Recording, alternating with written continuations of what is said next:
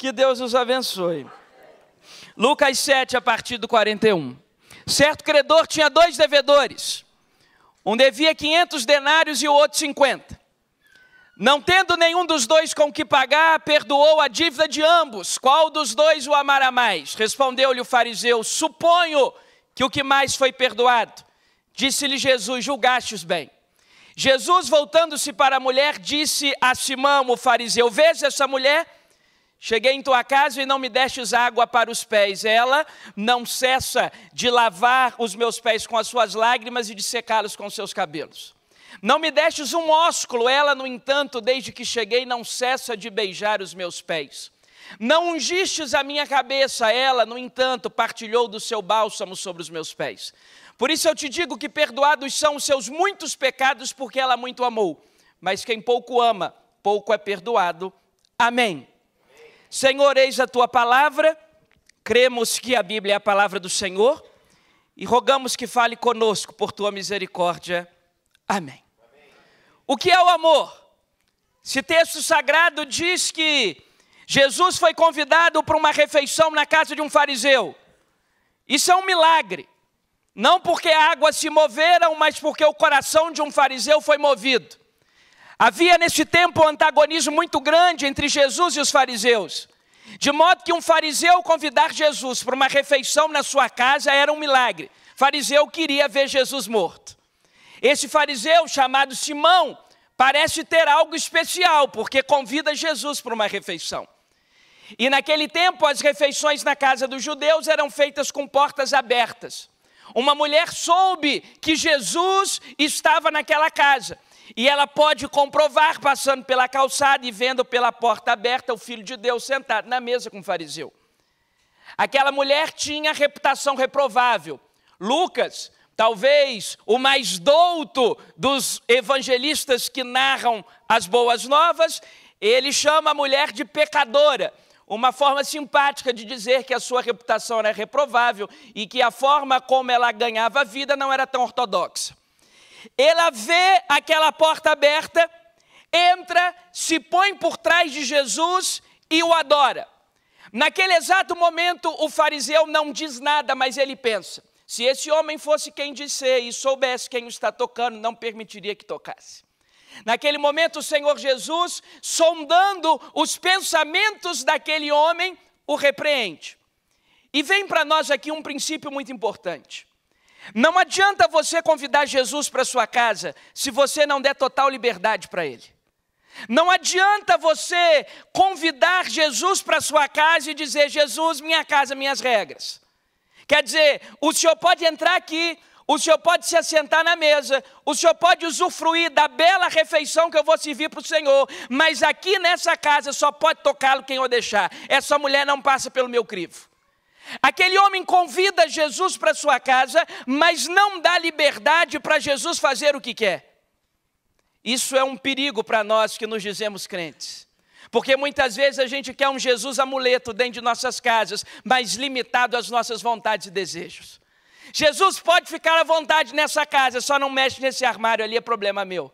Senhor, essa gaveta está com chave. Senhor, essa parte não lhe diz respeito. Não adianta convidar Jesus para sua casa se você não der a ele total liberdade. Pois bem, aquele homem está com aquele raciocínio e Jesus, sem ouvir uma palavra da boca daquele homem, consegue discernir o que ele pensa. E se Jesus consegue discernir o que ele pensa, e aquilo que nós conhecemos hoje como Salmo 139, você sabe que a Bíblia não foi dividida em capítulos e versículos desde a fundação dos tempos. Os capítulos vieram no século 12, os versículos no século 16. Aquilo que para nós hoje é o 139 do Saltério, diz que Deus sabe das palavras que saem da nossa boca antes mesmo delas saírem dos nossos lábios. Então, se aquele homem sentado na casa daquele fariseu sabe o que o fariseu está pensando, sem que ele tenha dito, só há uma conclusão: aquele homem é Deus, Jesus é o Senhor. Agora, o Senhor Jesus, diante da censura daquele fariseu, quer ensinar para aquele fariseu o que é o amor. Porque a pergunta de Jesus, depois de uma das menores parábolas da Bíblia, é: quem amou mais?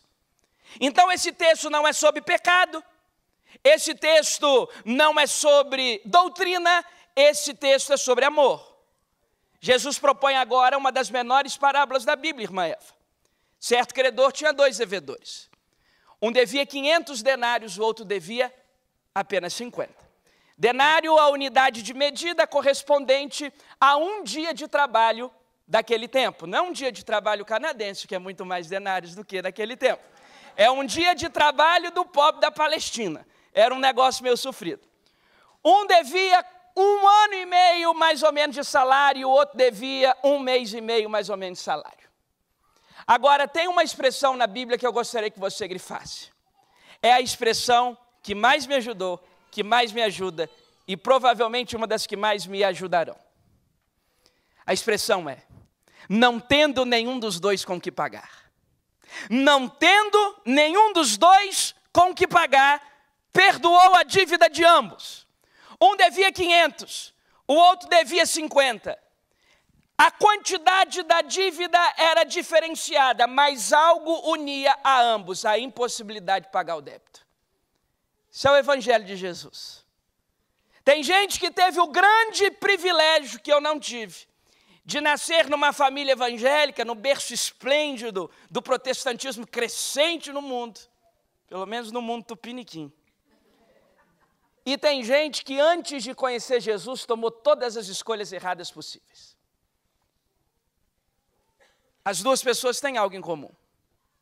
Apesar de uma dever mais e a outra dever menos, pelas suas ações, pelas consequências inafastáveis do pecado, nenhuma das duas tem condição de pagar. Saber isso nos ajuda a ser igreja de uma forma mais leve. Porque tem gente aqui com a vida muito mais marcada, tem gente aqui com a vida menos marcada, mas se botar todo mundo na balança, ninguém tem condição de pagar. Um devia 500, o outro devia 50, não tendo nenhum dos dois com que pagar, perdoou a dívida de ambos. Isso nos livra de alguns sentimentos que matam. Por exemplo, nos livra do sentimento de credor. É terrível conviver com gente que é nossa credora. Mas você não me ligou. Mas foi meu aniversário, e você não me ligou. Mas eu passei por um aperto e você não me procurou. Meus irmãos, coisa terrível é a amizade de credor. Quer saber quem é seu amigo? Você pode passar 100 anos sem ver. Quando você encontrar é como se fosse a mesma coisa. Porque amigo de verdade não é credor um do outro. Nós todos somos devedores. Deus estava em Cristo reconciliando consigo mesmo o mundo inteiro. Nós não damos conta de pagar. Quem entende que não dá conta de pagar, não vive com senso de credor. Não vive achando que é a medida de todas as coisas. Vive menos ofendido, porque, meus irmãos, nós estamos com a capacidade tão acelerada de se sentir ofendido, que é porque a gente está vivo demais. Gente morta não pode ser ofendida. Falaram mal de mim, e daí? Estou morto. Estou morto. Eu não sou credor dos outros. Eu estava numa reunião de oração lá da minha igreja. Meus irmãos, tem dia que eu penso em desistir. O sujeito orou assim, lá na minha igreja. Está cinco anos que eu sou pastor lá, estão me ouvindo pregar, e eu fico pensando, eu sou um inútil. Ele orou assim, Senhor, se tenho eu algum crédito contigo, eu falei, eu sabia que era rico, mas a ponto de emprestar dinheiro para Deus, esse sujeito aí é muito bom mesmo. Meus irmãos, a gente não tem crédito nenhum com Deus. Nós somos todos devedores. Ninguém aqui tem condição de pagar. Junta o seu diploma, junta tudo aí, não tem como pagar. E agora Jesus, diante dessa pequena parábola, faz uma pergunta: quem amou mais? E esse homem responde com o verbo supor e Jesus replica com o verbo julgar. O verbo supor foi usado como ironia, o verbo julgar foi usado no sentido de discernimento. Suponho que quem devia mais, o fariseu está sendo irônico, é lógico que é quem devia mais. E Jesus responde: julgastes bem, no sentido de que você discerniu bem. Jesus não está dando caneta de juiz para esse miserável. E agora Jesus, nos versos 44, 45, 46, 47, define para mim o que é o amor. Esse amor que nós dizemos ter pela nossa igreja, pelo nosso próximo. Versos 44, 45, 46, 47. Quatro virtudes de quem diz amar. Primeira delas, amor é visão. Amor é visão.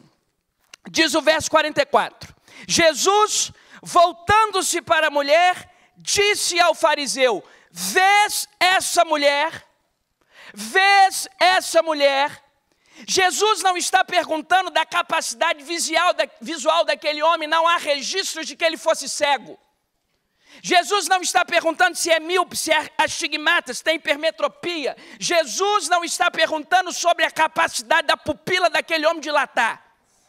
Jesus está perguntando se ele consegue ver um ser humano que está na frente dele. Vês essa mulher? Nós estamos numa sociedade cega, não pela incapacidade de distinguir cores e contrastes, mas nós, seres humanos, inventamos os telescópios capazes de enxergar outros astros da amplidão, não conseguimos enxergar o vizinho.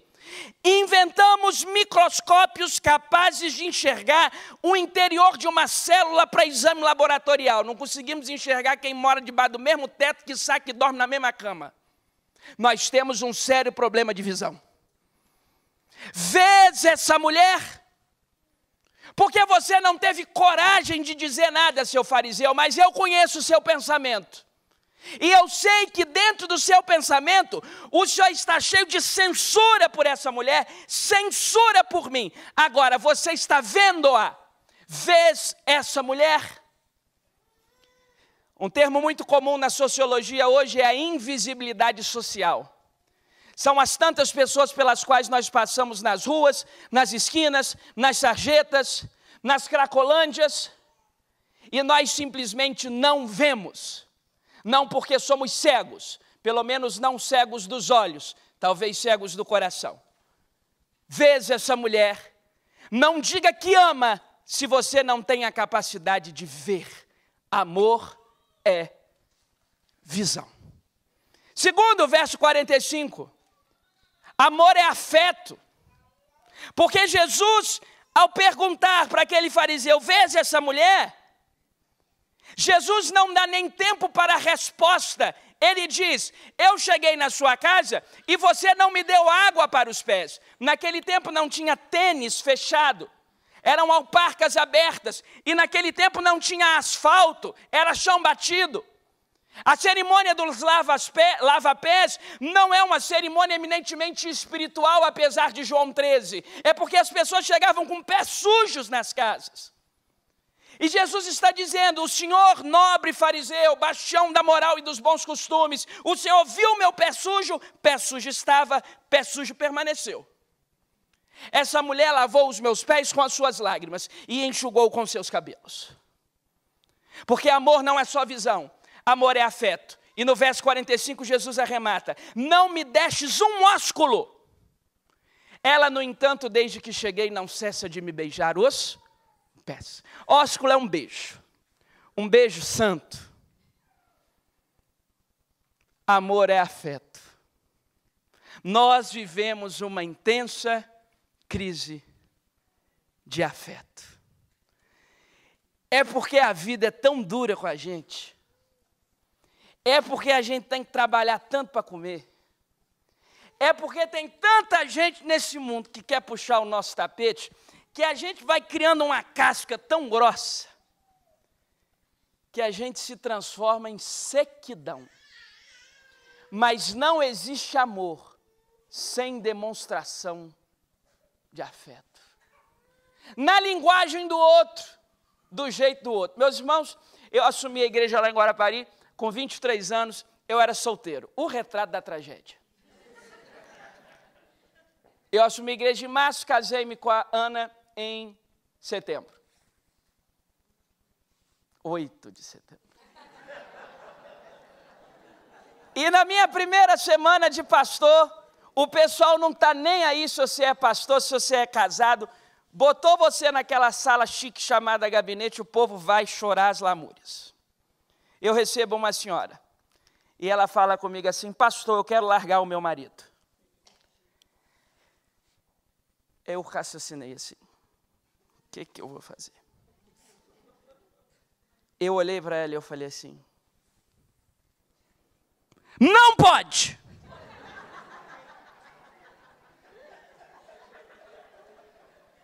Mas o senhor não quer nem saber o que, que houve? Não, não pode. Senhor veio, me veio aqui me procurar, eu quero dizer, não pode. Pastor, mas eu vou lhe contar mesmo assim. Eu falei, conte. Ela falou: o meu marido é muito seco. O homem nunca me deu uma flor. O homem não me dá uma palavra elogiosa. Eu casei com um homem seco, pastor. Ele não faz declarações. Eu escrevo aquele texto lindo, na época era Facebook. Eu escrevo aquele texto lindo no Facebook, ele responde lá, ok. Todo mundo vê. É uma miséria aquele homem, pastor. Aí eu olhei para ela com toda a convicção teológica. E eu falei: Minha senhora, não pode. Graças a Deus ela não se separou. Passados uns anos, eu já estava lá na igreja, estava casado, fiz um monte de curso.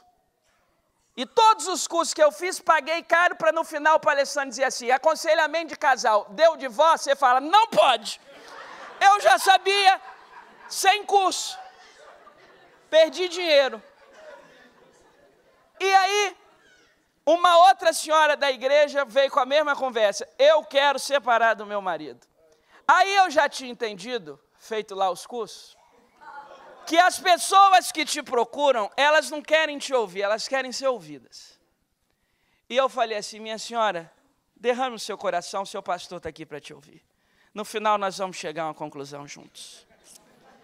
Ela falou, pastor, o meu marido é muito meloso. Pensa num homem grudento. Pastor, ele abre a porta do carro para mim, ele acha que eu sou inválida. Chega flor, flor para mim, eu já sou conhecida como a florzinha da repartição. Eu lembro dessa expressão que ela usou, a florzinha da repartição, porque ele manda flor para mim, eu odeio flor, pastor, flor morre. Aí eu fiquei me colocando, meus irmãos, no lugar do Todo-Poderoso, que está lá no céu. A irmãzinha que casou com o marido seco diz: Eu quero um meloso. A irmãzinha que casou com o marido meloso diz: Eu quero um seco. Eu acho que Deus olha para nós e fala: Ainda bem que vocês não têm como pagar. Porque vocês são uma cambada de miserável que não sabe o que quer.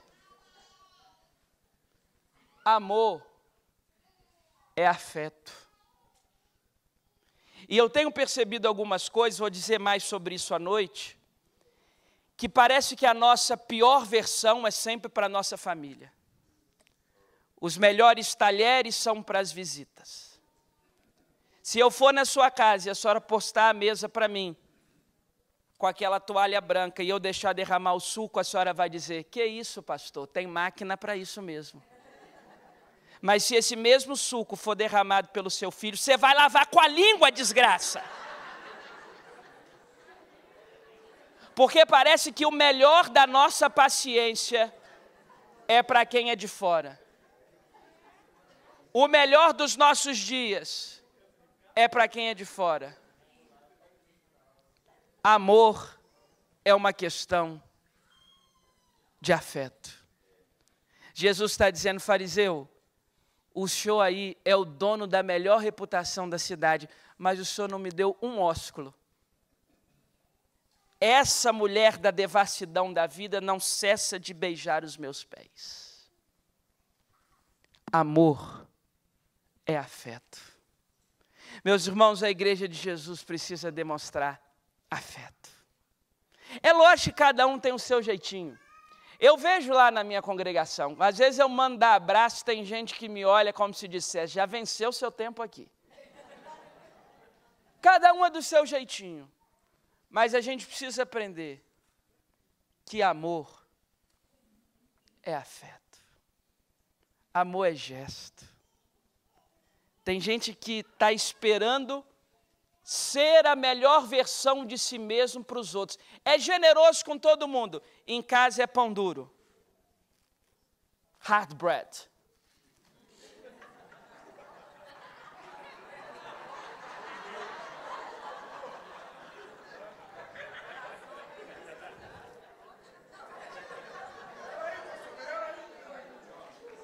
Aleluia. Deixa eu contar uma história aqui para avançar no texto, que é o que mais importa. Diz que tinha um marido que era muito pão duro com a esposa. Muito pão duro. Mas também, coitadinho, ele não tinha muito recurso, não. A mulher morre primeiro, quando ela chega no céu, está o apóstolo Pedro na porta e diz: Nós temos uma regra nova aqui para entrar no céu tem que soletrar uma palavra. Se a senhora acertar, entra. Se errar, vai túnel abaixo para o inferno. Qual é a palavra, São Pedro? Disse a mulher. Ele respondeu: amor. Ele disse: A-M-O-R. É o céu brasileiro. A-M-O-R. Amor. Pode entrar no gozo do teu Senhor. Vinde, bendita de meu Pai. Tempos depois morre o marido. E São Pedro foi convocado para uma reunião e deixa a mulher na porta. Você já entendeu, né? Você precisa dar uma palavra, tal. Chega o marido. Ô, oh, meu amor, ô, oh, querida. Você morreu, como é que foi sua morte? Ah, minha filha, depois que você morreu, eu peguei uma veia boa no trabalho, fiquei rico. E eu estava um pouco adoecido também, né? Você cuidava de mim. E lembra aquela moça, nossa enfermeira? 20 aninhos. Casei com ela. E eu decidi fazer por ela tudo que não fiz por você. Porque eu decidi ser uma pessoa melhor. Viajei o mundo todo. Eu estava esquiando em Aspen com ela quando tropecei numa pedra. E morri. Ela disse: Ah, tá. É porque Pedro foi ali, marido, ou marido da fulana. E agora no céu você tem que soletrar uma palavra. Se você acertar, você entra, se você errar, você... Ah, tudo bem, meu amor. Qual é a palavra? Ela, Arnold Schwarzenegger.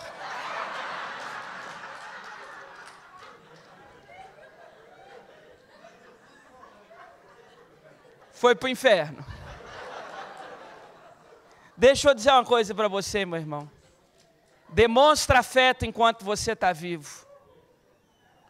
De uma hora para outra, você tropeça numa pedra, vai ter alguém demonstrando afeto com seu dinheiro ainda. Amor é afeto. Terceiro, verso 46, e aí a conversa fica muito séria. Amor é unção. Não ungistes a minha cabeça. Ela, no entanto, com o bálsamo que tinha, ungiu os meus pés. Não existe amor sem unção. Não existe igreja sem unção. Não existe sentimento sem unção. Não existe senso de comunidade sem unção sobre a nossa vida de igreja, muita coisa pode ser aprendida nas nossas classes, nos nossos cultos. Unção não se aprende. Unção é um derramamento gratuito. Unção não se compra na farmácia. Unção não se paga com dinheiro. Unção é o revestimento do Espírito Santo sobre a vida do crente que o capacita a cumprir a sua missão. Efésios 5,18 diz: Não vos embriagueis com vinho no qual contenda, mas enchei-vos do Espírito. Todos nós sabemos que na ocasião da nossa conversão, nós somos selados pelo Espírito Santo. Mas uma coisa é ter o Espírito, outra coisa é ser cheio do Espírito. Uma coisa é ter sido selado pelo Espírito, outra coisa é transbordar do Espírito. Uma coisa é ter o espírito presente, outra coisa é fazer do espírito o presidente. Uma coisa é ter, outra coisa é ser cheio. Muitos dos nossos conflitos sociais, relacionais, interpessoais, é porque nos falta unção. Não é que nos falta etiqueta, não é que nos falta regras de bom convívio, nos falta unção de Deus. Quem tem unção de Deus domina a própria língua. Quem tem unção de Deus tem os pensamentos adestrados pelo crivo santo do Senhor. Quem tem unção de Deus não empresta a sua língua ao diabo. Quem tem unção de Deus tem olhar de misericórdia. Quem tem unção de Deus é gente boa de estar perto e de conviver. Amor é unção. Fariseu, tu não me ungistes. E aí, meus irmãos, vocês vão me desculpar uma coisa aqui. Esse texto é um escândalo. Escândalo! Você pode usar a expressão de Jesus, um devia 500, outro 50, não tem nenhum dos dois com que pagar, perdoa a ambos. Primeiro, você pode usar para justificar uma vida libertina, então vamos viver de qualquer jeito, está todo mundo perdoado? Mas segundo, e esse é o caminho do Evangelho, você pode usar como um senso de gratidão absoluto e entender a graça não como uma desculpa para o pecado, mas a graça como um instrumento capacitador de uma vida santa. A graça como instrumento capacitador de uma vida santa. Então, eu não mereço ser salvo, mas porque fui salvo pela graça, eu faço questão. É uma questão de brilho. Buscar uma vida coerente. E sabe por que esse texto é um escândalo? Porque o fariseu tinha um estoque de bálsamo na dispensa, cara malado. E essa mulher veio com um bálsamo que sabe Deus de onde veio o dinheiro para comprar. Esse texto é um escândalo. É um escândalo. É um escândalo mas é o escândalo da graça. De um Deus que antes de aceitar a adoração, aceita ou reprova o adorador. Jesus não está aprovando o passado daquela mulher, mas Jesus está aprovando o futuro daquela mulher. Aquela mulher unge os pés do Salvador nós precisamos de um derramar de unção sobre nós. Quando eu vejo lá na igreja um monte de família brigada, eu digo: está faltando unção. Porque quem tem unção vive diferente. Quero te convidar a se encher do Espírito Santo e perceber quão extraordinário é o caminho de um homem e de uma mulher com Deus na unção do Espírito que foi derramado sobre toda a carne, mas não apenas para um ato de salvação, mas para um processo de santificação, onde nós podemos, dia após dia, dizer: Espírito, enche a minha vida. Espírito, enche a minha vida. Enche-me do teu poder, pois de ti eu quero ser. Espírito, enche o meu ser. Amor é unção. Sabe qual é o maior presente que você pode dar para a sua igreja? Ser uma pessoa da unção do Espírito Santo. Gente comprometida com o óleo que é derramado do Espírito sobre nós. Unção. Unção. Unção. Fizemos nós fazemos semanas de consagração espiritual na nossa igreja. A gente passa uma semana orando às três da madrugada. Eu faço a live ao vivo lá de casa, o pessoal acompanha. Essa semana que nós fizemos a última, tem um mês, tínhamos cerca de quinhentas e tantas conexões ao vivo. De acordo com a polícia militar, tinha duas pessoas atrás de cada aparelho. De acordo com os bombeiros, três. De acordo com a minha liderança, dez pessoas atrás de cada conexão. Tinham cinco mil pessoas. Tinha um povo bom lá fazendo. E depois que a gente ora de madrugada, a gente fica de jejum até meio-dia e faz culto todo dia, meio-dia. Na semana que começamos, tinha uma mãe desesperada lá na igreja. O filho passou por um acidente, traumatismo craniano. Um coágulo tomou o cérebro do menino todinho. Os médicos disseram: ele não vai sair do coma, mas se sair, prepare-se, é um vegetal. Essa mulher passou uma semana toda. Não mergulhada na unção dos outros, mas na própria busca ao Senhor. E no domingo seguinte ela se aproxima de mim na igreja e, pastor, ora pelo meu filho. Contou toda a história. Eu falei, claro, minha irmã, nós vamos clamar por ele. Não, não, pastor, o senhor não entendeu. Ele está aqui na igreja andando, só está com a tipóia. Eu vim aqui para agradecer.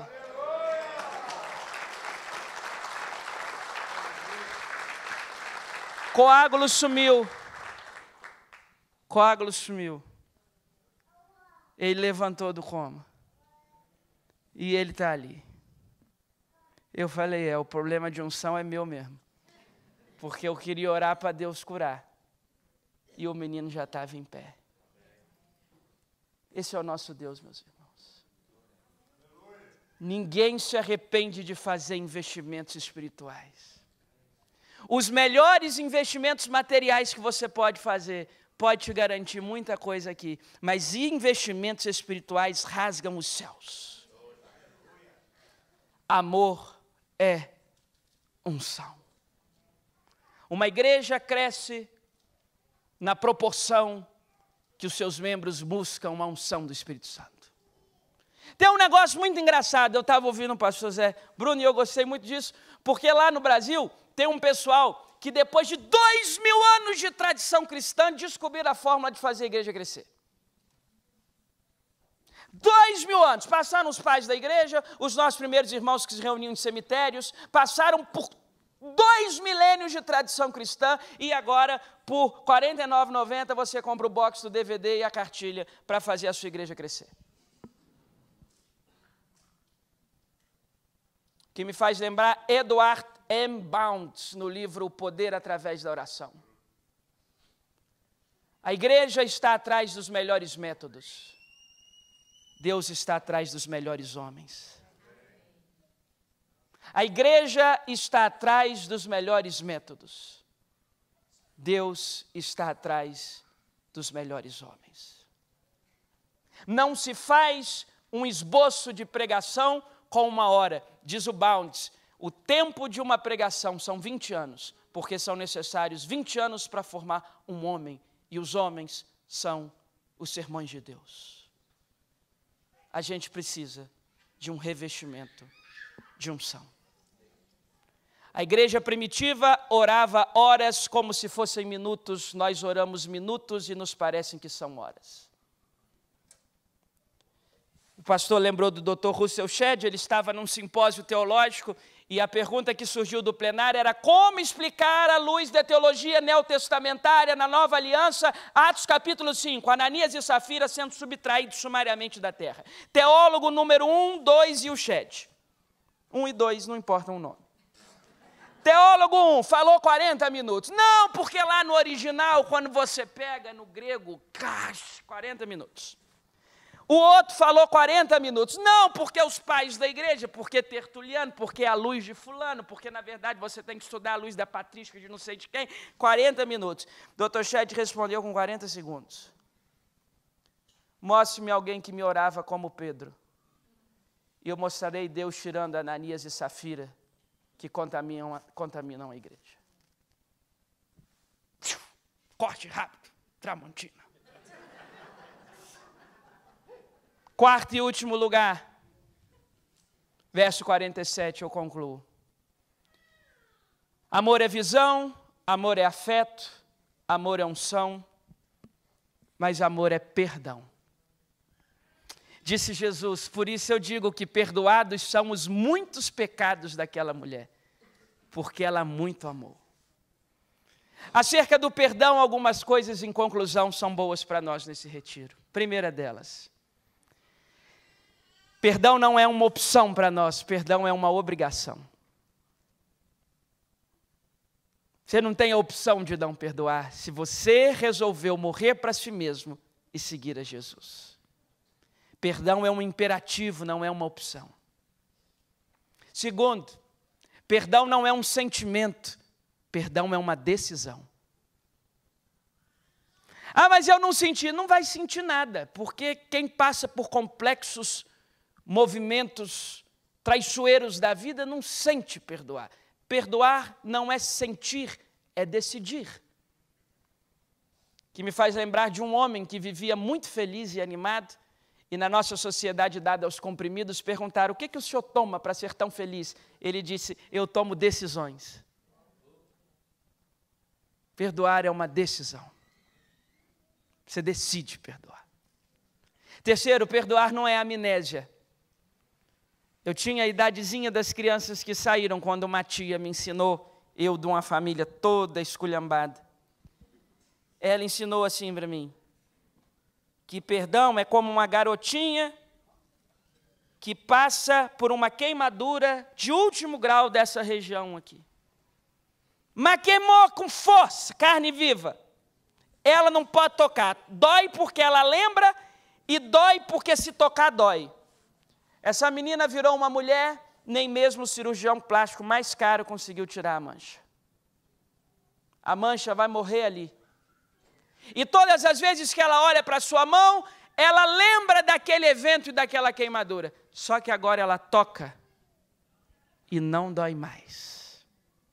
Perdoar não é esquecer. Perdoar é lembrar sem dor. Perdoar não é esquecer. Perdoar é lembrar sem dor. A minha vozinha, nós estamos tratando uma possibilidade de Alzheimer. E às vezes a gente pensa que isso é um negócio muito ruim. Mas é porque um dos benefícios de envelhecer é não lembrar de tudo.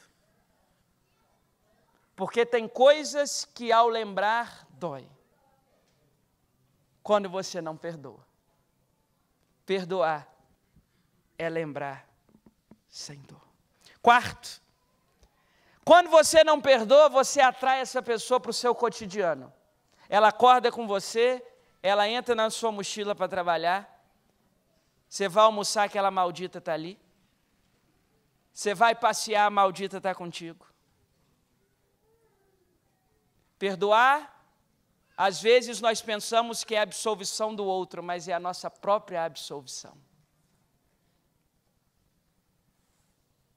Esses dias, eu liguei assim para uma pessoa e na hora de desligar, a pessoa não desligou. E eu vi que ela ia começar a falar mal de mim. Meus irmãos amados, eu desliguei na hora. Na hora. Na hora. É muito difícil carregar pesos sobre os nossos ombros. É melhor perdoar. Amor é perdão. Igreja, igreja em qualquer lugar do mundo, eu concluo. É como uma sociedade de porcos e espinhos. Você tem duas opções na era glacial ou vivem separados e sucumbem pela frieza do universo, ou se juntam para se aquecer. Os espinhos ferem mutuamente, mas no final a gente está aquecido e livre da frieza do universo. Igreja é lugar de amor, igreja é lugar de afeto, igreja é lugar de unção, e igreja é lugar de perdão. Que Deus nos ajude. Que Deus aplique a santa palavra dele em nós. E se você veio a esse retiro, realmente na intenção de uma imersão espiritual, se você não veio ser um espectador, eu quero que você feche seus olhos, por gentileza, nos dois minutos que me restam, que eu queria orar com você e por você. Esta é a palavra de Deus. E o Deus da palavra tem compromisso sempre que a sua palavra é anunciada. Nem o pastor Zé Bruno e nem eu viemos aqui dar palestra para você nessa manhã. Nós viemos expor a santa e bendita palavra de Deus. E se de alguma forma você precisa nessa manhã de um revestimento especial em quaisquer dessas áreas. Talvez na sua visão, seus olhos estão embaçados. Talvez na sua capacidade de demonstrar afeto. Talvez um pedido de socorro para que você seja mais cheio do Santo Espírito. Talvez depositar aos pés do altar do Senhor um desafeto ou um desalento seja qual for a imersão espiritual que você precisa ter com Deus nessa hora, eu quero te convidar a se ajoelhar comigo aqui à frente mais uma vez. E não tem climão, não tem emoção. Se você entende que está precisando, vem cá na frente.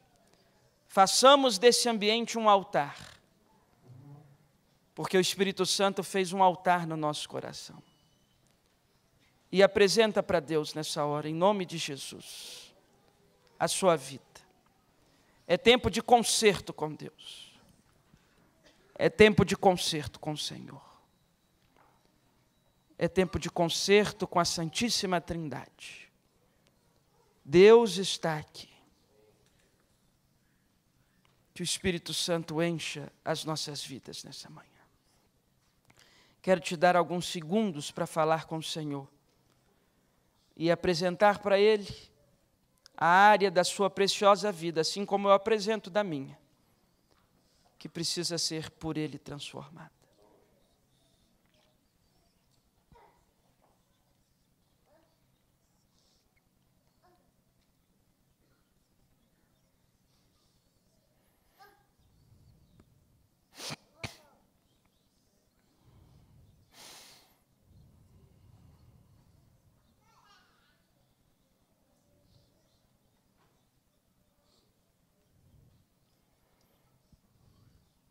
Ó Espírito Santo,